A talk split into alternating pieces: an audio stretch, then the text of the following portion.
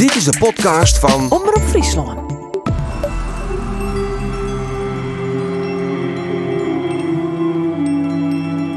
Kerst 1997. De politie in Friesland graaft op het terrein van camping en pension het station in Anjem de stoffelijke resten op van twee vermoorde mannen. Lau de Jong en Hermanus Sonnemans kwamen allebei om het leven door een klap met een zware hamer. In verband met deze lugubere vondst wordt direct de 52-jarige eigenaresse van het pension, Marianne van der E, gearresteerd. Van der E ontkent ook maar iets met die moorden te maken te hebben. Ik denk dat de mensen in Arnhem zich ik heel naar vielen. Ik denk dat dit wordt om zaken die uit in het Arnhemse al vrij lang juster winnen. Dat die nog maar eens alle keer op wetter komen. Dat het maar eens helemaal schema wordt. Vandaag zullen twee F-16's van de Koninklijke Luchtmacht afkomstig van de vliegbasis Volkel op verzoek van de officier van justitie van Leeuwarden een uh, fotoverkenningsvlucht maken boven Anjem. Uh, het, het, is zelden dat we dit doen uh, voor justitie. In het Friese Anjem lijkt Marianne al veroordeeld. Het, het is weer een Hollandse vrouw, wie, wie import. Hoofdverdachte Marianne van der E. Het is een afschuwelijk iets om zoiets te lezen. Te weten wat te voor te stellen wat daar moet zijn afgespeeld, moet hebben afgespeeld. Het gerechtshof in Leeuwarden veroordeelde haar tot zes jaar en tbs voor de moord op twee mannen. De pensionmoorden in Anjem.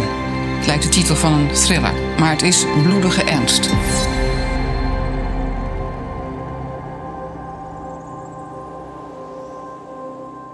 Heb je altijd in haar onschuld geloofd? Ja, ik heb wel uh, zeker in haar onschuld geloofd, omdat ik vanuit het dossier kijk wat voor gebrekkige bewijsvoering er is geweest. Um, en dat ik toch in alle gesprekken die ik met Jan heb gehad, dat ik haar ook nooit heb kunnen betrappen op een verspreking of op een situatie waarin zij he, niet uh, ja, kleur bekende over, over de feiten en wat er dan precies was geweest. Haar verklaringen naar mij toe, ook buiten het dossier, waren altijd consistent over wat er gebeurd was. En wat zij wist, maar ook wat zij niet wist. Paul Agda was de laatste advocaat die Marian van der E terzijde stond. Marian van der E, de pensioenhoudster die veroordeeld is voor twee moorden. Ze zat er zo'n 15 jaar voor vast, kwam in 2012 vrij en overleed een aantal jaren later, behoorlijk onverwacht. Heb jij altijd geloofd dat dat een natuurlijke dood is geweest?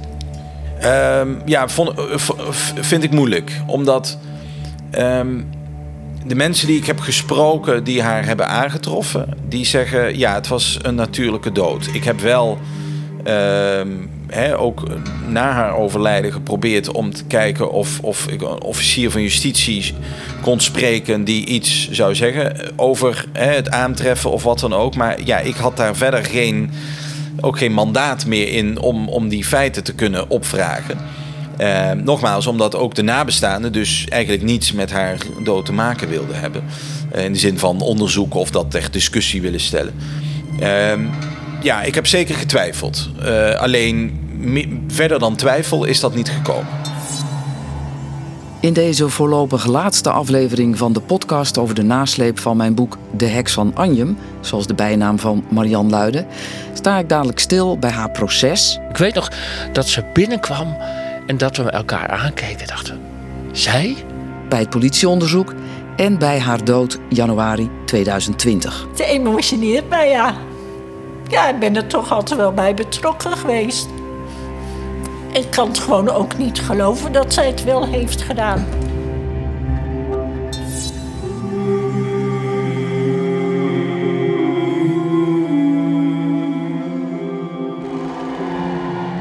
Eerst dat proces tegen Marian, juni 98. Dat stond onder leiding van rechtbankpresident Wegener Sleeswijk. U hebt een probleem. Dat moet u toch zien. En ik bied u een mogelijkheid om te zeggen: hoe zou het dan wel gegaan kunnen zijn? En dan ja. Bedoel, daar hoeft u niet op in te gaan, maar uh, het zou natuurlijk prettig zijn als u Hoe het wel een is andere gegaan. plausibiliteit neer Hoe zou is kunnen het leggen. wel is gegaan, is zoals ik het u zeg. Auke Zeldenrust op de redactie nu van Omroep Friesland. In 98 werkte je nog voor het Fries Dagblad. Ja, klopt. En heb jij het proces tegen Marian van der E gevolgd. Toen zij de rechtbank binnenkwam, kan je je dat moment nog herinneren? Ja, dat zijn, want ik ben al heel lang uh, rechtbankverslaggevers bij grote zaken. Is het altijd zo dat je, je kent uh, je collega's, journalisten. En bij grote zaken ben je altijd benieuwd hoe zien ze eruit? Dat is, een, dat is iets menselijks. Van kunnen wij iets ontdekken van, van schuld of onschuld? Kunnen we iets op haar gezicht lezen? En, uh, maar met name, hoe, hoe ziet een verdachte eruit? En ik weet nog dat ze binnenkwam en dat we elkaar aankeken dachten. Zij? En wat, uh, ze was toen in de 50 volgens mij, maar ze zag er voor mijn gevoel veel ouder uit. Een ouderwetse uh, groen rokje met, met pumps, met bruine pumps. En met een handtasje die je normaal verwacht bij een 80-plusser. en uh, en een, uh, een arm vol dossiers, dat weet ik wel. Zij ging zitten, dat is heel rustig. Ze keek ook niet rond. En uh, ze ging zitten en pakt vervolgens een stapel dossiers um, erbij en legt die voor op de tafel, de verdachte tafel. En pakt de pen erbij, zo van we kunnen beginnen. Zo van, bijna alsof je naar kantoor gaat en je dossier neerlegt. En uh, nou, wat mij betreft kunnen we beginnen. Maar maar, absoluut niet een vrouw waarvan je dacht die heeft twee moorden gepleegd. Nee, absoluut niet. Nou is het natuurlijk wel vaker zo dat je verbaasd wordt door de verschijning van de verdachte. Dat je denkt, hoe is het mogelijk? Maar bij deze vrouw, en daarom, hoewel het lang geleden is, weet ik dat nog steeds. Dat ze binnenkwam met name hoe voorzichtig zij plaatsnam op die stoel. Rustig haar handtas aan de rechterkant van de stoel neerzet en vervolgens een stapel dossiers op tafel legt. Ja, dat beeld vergeet ik nooit meer. En ik weet nog dat we, en het was heel stil, dat wij uh, collega's achter de pers, uh, perstafel elkaar aanzagen van, hè, is dit nou de vrouw van. Het werd toen al het horrorpensioen genoemd. Nou, je weet dat als je een pensioen een horrorpensioen noemt, ontstaan er al, al beelden. Um, en zeker als het gaat om een vrouw. Je hebt wel films gezien en denk je nou, nou, ongeveer die kant op moeten we gaan denken. Ja. Maar dat, dat botste totaal bij ons verwacht, tegen uh, ons verwachtingspatroon. Je zei ze kwam binnen en uh, ze keek helemaal niet rond. Dat is wel iets wat, wat verdachten vaak doen. Maar ze zocht geen oogcontact met niemand. Nee, voor mijn gevoel niet. Uh, ze, ze, was echt in haar eigen bubbel. En uh, ze is misschien ook heel goed voorbereid door haar advocaat. Dat weet ik niet. Maar in ieder geval gebeurde het allemaal in stilte.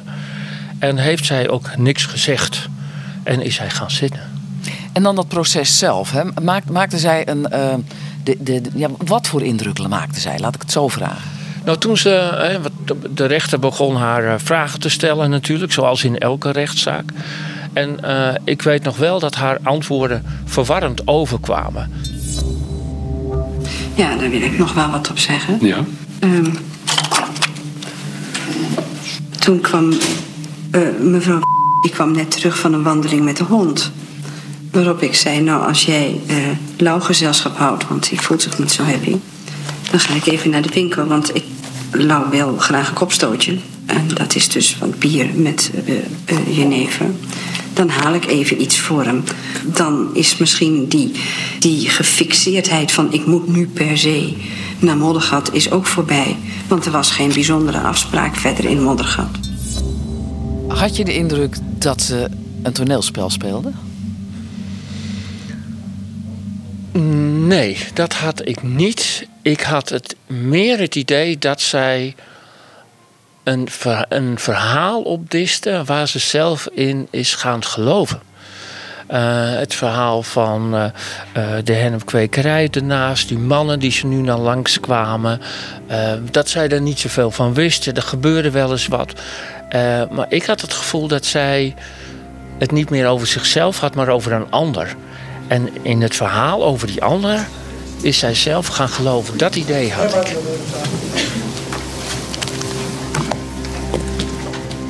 Enerzijds is in dit geval een gevangenisstraf van lange duur gerechtvaardigd vanuit een oogpunt van vergelding en vanuit een oogpunt van het verkrijgen van enige mate van genoegdoening door de nabestaanden van de slachtoffers. Daarbij dient echter niet uit het oog te worden verloren dat ook TBS een vrijheids- vrijheidsontneming inhoudt. Deze vrijheidsontneming is doorgaans van een lange, zij het onzekere duur en wordt door veroordeelden in het algemeen als leed ervaren. In hoger beroep kreeg Marian zes jaar en TBS met dwangverpleging. Haar schuld is nooit onomstotelijk vast komen te staan. Wat voor bewijs ligt er nou eigenlijk heel concreet over de betrokkenheid van Marjan bij die moord? het is haar woning, ja. Ehm, ehm, zij kende het slachtoffer, ja. Maar ehm, wat maakt nou het bewijs dat zij ook uh, Lau de Jong daadwerkelijk om het leven heeft gebracht? Even wat meer over juist die moord op Lau de Jong. Er waren twee belangrijke getuigen in die zaak. De moord, de tweede moord, die van vlak voor kerst 97. In de eerste plaats was dat een logé die toen in het pension was. En in de tweede plaats Ernst, de houthandelaar van Anjem. Zijn naam viel al eerder omdat hij betrokken was bij de hennepkwekerij in de schuur van het pension. Hij werd ook eigenlijk min of meer de kroongetuige. Want hij vertelde dat Marian opeens bij hem op de stoep stond en zei dat ze iemand had vermoord en dat hij haar moest helpen. Moest helpen bij het wegwerken van het lijk van het slachtoffer, van die Laude Jong dus.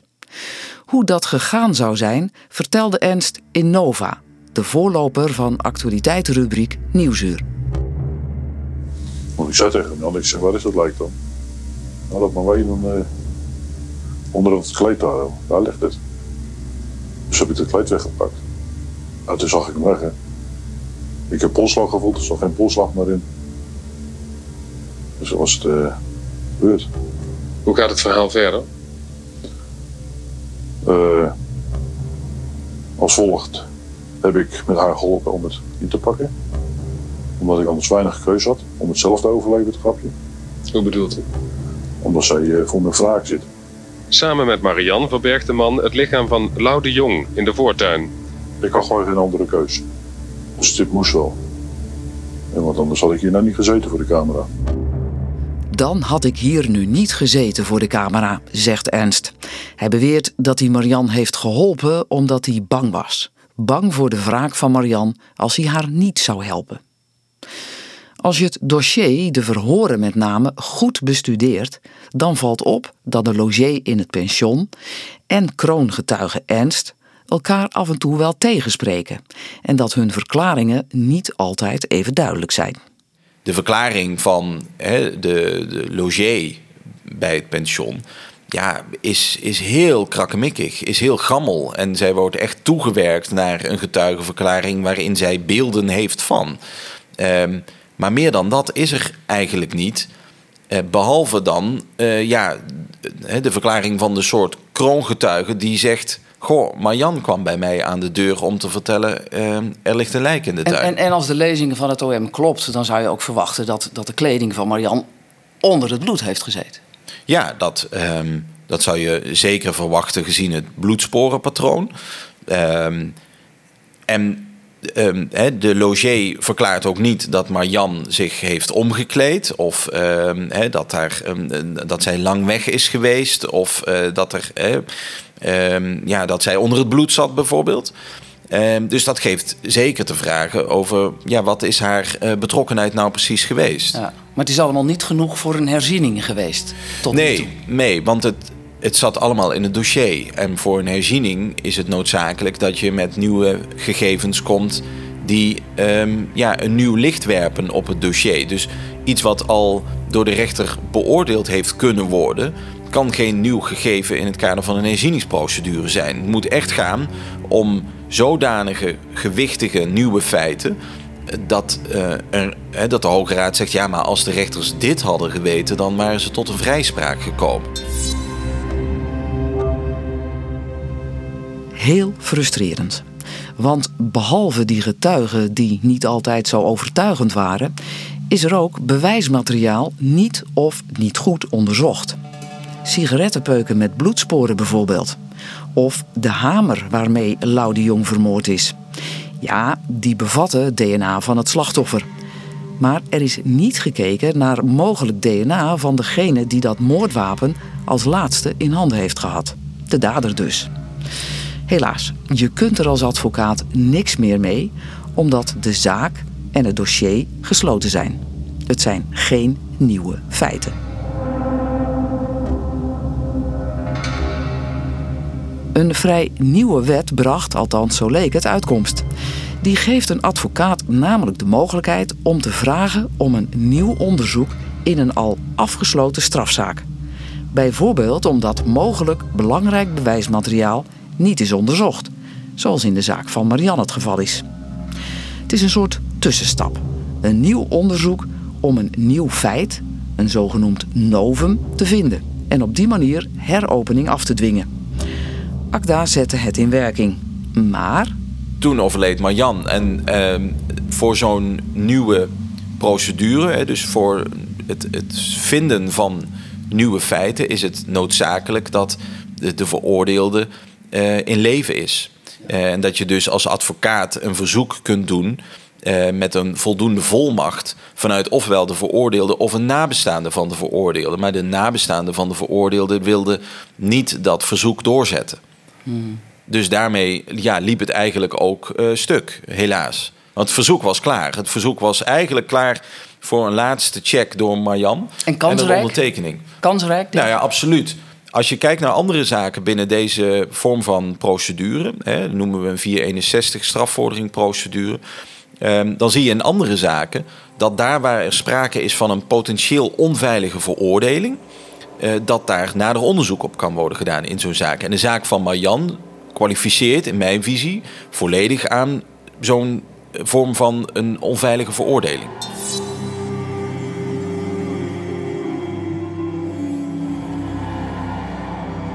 Maar er zijn meer wegen die naar Rome leiden. Want dat Marianne overleden is, wil niet zeggen dat een heropening definitief van de baan is. Even weer wat toelichting. Want hoe kwamen die moorden nou eigenlijk aan het licht? Volgens het OM, het Openbaar Ministerie, omdat Ernst en Jaap, de beide hennepkwekers, naar de politie stapten om aangifte te doen. Op kerstavond 97 nog wel. Ernst wist immers van die moorden. Hij had Marian geholpen met het lijk van Lau de Jong. En ze zou hem eerder al verteld hebben dat ze Herman Sonnemans ook had vermoord. Op advies van Jaap gaan ze samen naar de politie. Spontaan, zegt het OM. Maar ik ontdekte dat dat niet waar is. Jaap was, behalve crimineel, ook een informant van de politie. Hij at dus van twee walletjes. En hij sprak eerst met zijn contact bij die politie, voordat hij bereid was om aangifte te doen. En Ernst probeerde via een volgens hem chantabele officier van justitie af te dwingen dat hij na zijn aangifte niet vastgehouden zou worden. En dat gebeurde dan ook niet. Voor alle duidelijkheid, dat hebben ze allebei zelf aan me verteld. Zijn dat nou dingen waarvan je denkt ehm, dat zou kunnen dienen als een novum? Ja, dat gegeven vind ik eh, wel dermate van belang. ehm, om te kwalificeren als een gegeven wat de rechter had moeten weten tijdens de behandeling van deze zaak. Want dat stond niet in het dossier van het Openbaar Ministerie dat de advocaten van Marian en de rechters voorgelegd kregen. Drie van die rechters en raadsheren die Marian veroordeelden zijn nog in leven. En ik leg ze voor wat ik heb uitgevonden. En ook de vraag: hadden ze dit destijds niet moeten weten? Als uw bevindingen juist zijn en er voor de beslissingen van de rechtbank en het Hof cruciale informatie niet aan het dossier is toegevoegd, is zulks volstrekt onaanvaardbaar. Dat geldt echter voor alle strafzaken. Mailt een van de drie in een reactie. Net als de beide anderen wil hij niet meer gedetailleerd op de zaak ingaan, omdat het al zo lang geleden is. Ik ontdekte nog iets anders. Jaap was dus een informant van de politie. En de officier van justitie, die op dat moment verantwoordelijk was voor het informantenwerk in Friesland, die CID-officier van justitie was, zoals dat toen heette, was ook de officier die de zaak tegen Marian deed. Dat is echt een faux pas. Dat, dat mag niet bestaan. Dat een zaaksofficier die een strafzaak draait hè, tegen een verdachte, dat hij tegelijkertijd ook betrokken is in de onderhandeling of in wetenschap van bepaalde feiten uit het informantencircuit. Die twee stromen die moeten binnen het Openbaar Ministerie ook echt strikt gescheiden blijven. Um, en dat dat heeft bestaan, dat de zaaksofficier tegelijkertijd ook officier was uh, over de CIE-informatie, uh, vormt in mijn visie ook een heel belangrijk gegeven. Uh, wat als een, een novum gekwalificeerd kan worden. Omdat de achtergrond daarvan is toch dat er afspraken zijn gemaakt uh, met informanten. die ook bepalend zijn voor de afwikkeling van een strafzaak. En wat je dan doet is dat je Ehm, eigenlijk een, een hele parallele wereld binnen zo'n dossier eigenlijk compleet onzichtbaar maakt voor procespartijen zoals de rechters, maar ook de advocaten.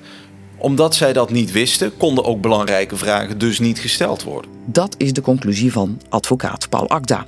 En een van de drie rechters die Marian veroordeelde schrijft me. Voor zover ik weet hoort er een Chinese muur te bestaan tussen de zaaksofficier en de CID-officier, zodat dat opsporingsonderzoek onafhankelijk en vrij van voorkennis onder leiding van de officier van justitie kan plaatsvinden. Dat vond ik dan ook de meest pikante informatie in uw boek, dat dat in dit geval niet zo zou zijn geweest. Wat voor mij na het lezen van uw boek nog niet ontegenzeggelijk is komen vast te staan hoor. De derde rechter die ik om commentaar vroeg, verzuchtte dat hij destijds een veel simpeler zaak kreeg voorgelegd dan hij nu in werkelijkheid blijkt te zijn. Het zijn wat algemeen geformuleerde reacties, maar ze hebben wel als kern dat er behoorlijk wat aan te merken is op de handelwijze van het OM Leeuwarden in deze zaak. Als tenminste klopt wat ik beweer. Het zal niemand verbazen dat ik zeg dat het klopt. Onderzoek het maar. En dat moet nu ook echt gebeuren, zegt ook Paul Akda. Je raakt de betrouwbaarheid van een van de belangrijkste bewijspijlers in, in dit hele uh, strafrechtelijke onderzoek. En dan zou het niet moeten uitmaken dat het 25 jaar geleden is. Nee, dat uh, zou om het even moeten zijn. Ik vind dat je als rechtsstaat altijd uh, een, een, een heel belangrijk Ehm, ja, zuiveringsmechanisme moet hebben. Dat daar waar er sprake kan zijn van een gerechtelijke dwaling, daar waar iemand mogelijk ten onrechte is veroordeeld, dat je daar alles in het werk moet stellen om dat uh, ja, te zuiveren. Om, om te kijken wat is daar feitelijk nou gebeurd. En hebben wij wellicht ten onrechte iemand veroordeeld, uh, terwijl uh, hij of zij daar geen aandeel in heeft gehad. Ehm, en dat zou in mijn visie onderzocht moeten worden. Uh, ik ben bezig om te kijken naar wat, wat kunnen we nog meer aan feiten verzamelen rondom hè, deze gang van zaken bij het Openbaar Ministerie, maar ook rondom deze twee personen, hè, Ernst B. en Jaap K. Welke belangrijke feiten weten we nog niet over deze personen en mogelijk ook hun betrokkenheid bij de zaak van de Anjume pensioenmoorden? Uh, zijn er mensen die meer weten, die meer informatie hebben um, en daarmee naar buiten komen? als die informatie ja, wat, wat voller wordt, dan uh, ja, wil ik verder ook met de gang naar de procureur-generaal. Want je bent er nog niet klaar mee, begrijp ik. Nee, deze zaak die houdt mij. Ja, ik, ik ben inmiddels de tel qua jaren al uh, een beetje kwijt. Hoe lang dat ik al met deze zaak bezig ben. In ieder geval uh, gedurende mijn hele carrière als advocaat. En dat is nu uh, 15 jaar. Um, dus ik ben al zeker 15 jaar als advocaat bezig om deze zaak uh, ja, in ieder geval um, in een nieuwe fase van herziening te krijgen. Of dat dan direct ook een herziening bij de Hoge Raad is, weet ik niet. Ik weet niet of de feiten daar nu voldoende voor zijn, maar ik zou in ieder geval zeggen, de feiten die ook vanuit jouw onderzoek bekend zijn geworden, eh, die rechtvaardigen zeker een diepgravend onderzoek naar de gang van zaken in deze zaak. Uh, en naar eventueel bestaan van aanvullende feiten uh, ten aanzien van wie is nou echt betrokken geweest of de moordenaar geweest van Lau de Jong en Herman Sonnemans.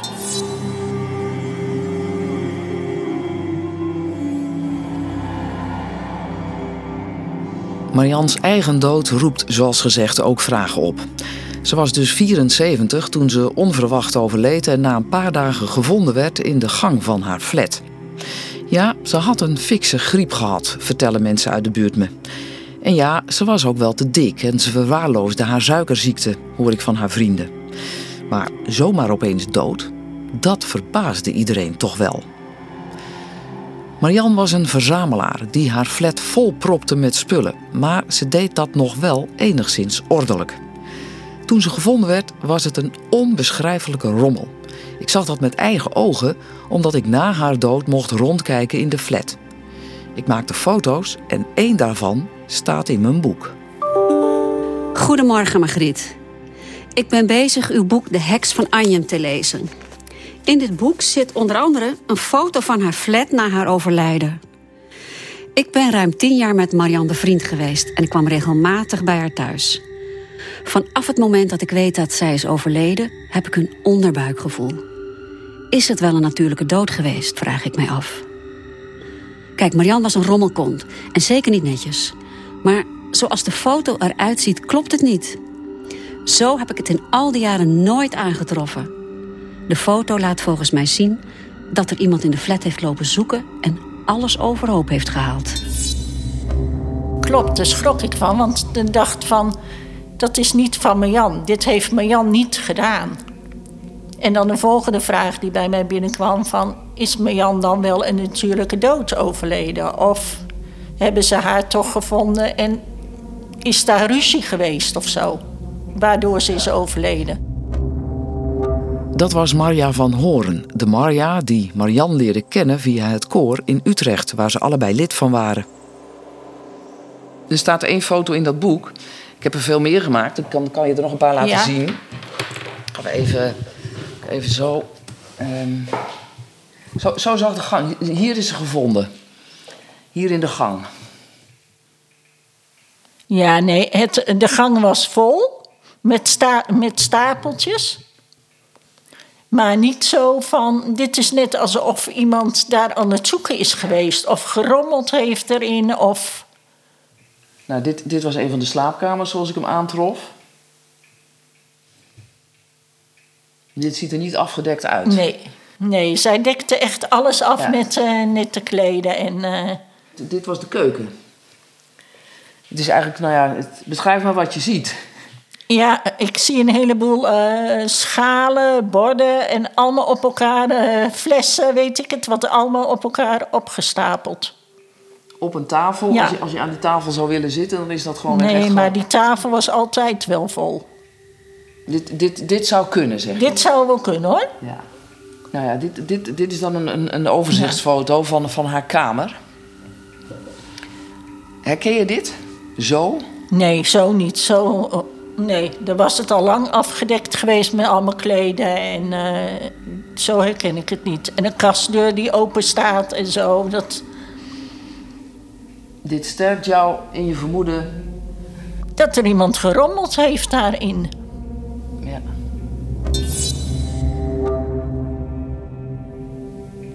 En hoe denk je aan haar terug?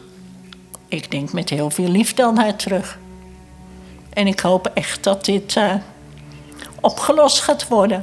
Want je bent ervan overtuigd, Marjan heeft onterecht vastgezeten. Ja, daar ben ik van overtuigd. Dat zij het niet gedaan heeft. En ook En ik zou het fijn vinden als, de, als er inderdaad eerherstel komt voor haar. het emotioneert je zelfs. Het emotioneert mij, ja. Ja, ik ben er toch altijd wel bij betrokken geweest. Ik kan het gewoon ook niet geloven dat zij het wel heeft gedaan. Nee. Daarvoor was ze een te lief mens. Dan was ze een te lief, te hartelijk mens.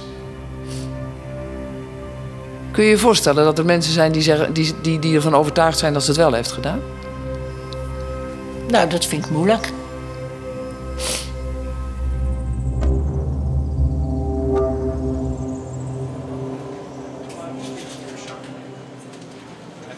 Geertje de Vries van Omroep Friesland. We zijn deze podcast eigenlijk begonnen met de constatering dat het zo verbazingwekkend is dat mijn boek over de heks van Anjem, over die pensionmoorden, 25, bijna 26 jaar na dato, nog zoveel reacties oproept. Nou, gaan we aan de slag met die podcast. En wat merk je gaandeweg? Er is nog veel meer. Elke keer als je in deze zaak prikt eigenlijk, komt er weer iets naar boven. Wat zegt dat nou? Ja, dat is eh, wel heel opmerkelijk. Ehm, het zegt in ieder geval dat er heel veel vragen zijn nog. En dat geeft ook aan dat het uh, onderzoek destijds dus niet volledig is uitgevoerd. En het schreeuwt eigenlijk om een nieuw uh, onderzoek, lijkt mij. Maar dat is niet aan ons.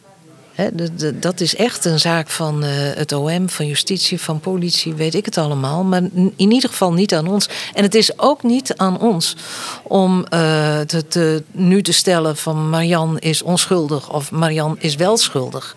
Absoluut niet. Daar zijn wij niet voor. Nee, dat nieuwe onderzoek. Nou ja, we, we hebben Paul Akda gehoord. Die is, hè, de advocaat die is daar heel druk mee bezig. Ik heb contact gehad met zowel het OM als met de politie. Met het rechercheteam dat de moorden heeft onderzocht. Voor mijn boek al.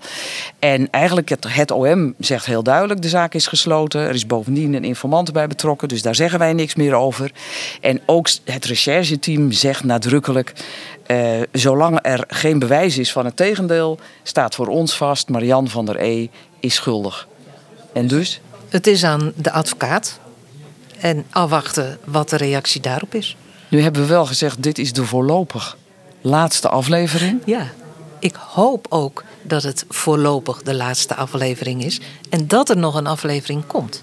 Want als er mensen zijn die tot nu toe hun mond hebben gehouden en misschien toch wel meer weten, dan zeggen wij heel nadrukkelijk: meld je bij mij of bij Omroep Friesland. Ja. En kan dat ook anoniem? Dat kan ook anoniem. Tuurlijk, ja. Tot ziens, onsjen.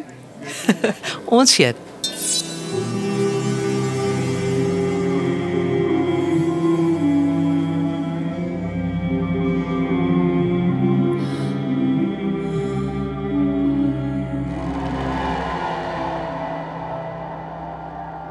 Deze podcast, naar aanleiding van het boek De Heks van Anjem, is gemaakt door Margriet Brandsma in samenwerking met Omroep Friesloon. Montage en sounddesign Linze Valk.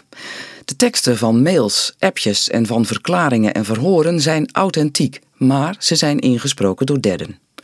Reageren of een tip? Mail naar heksvananjem.gmail.com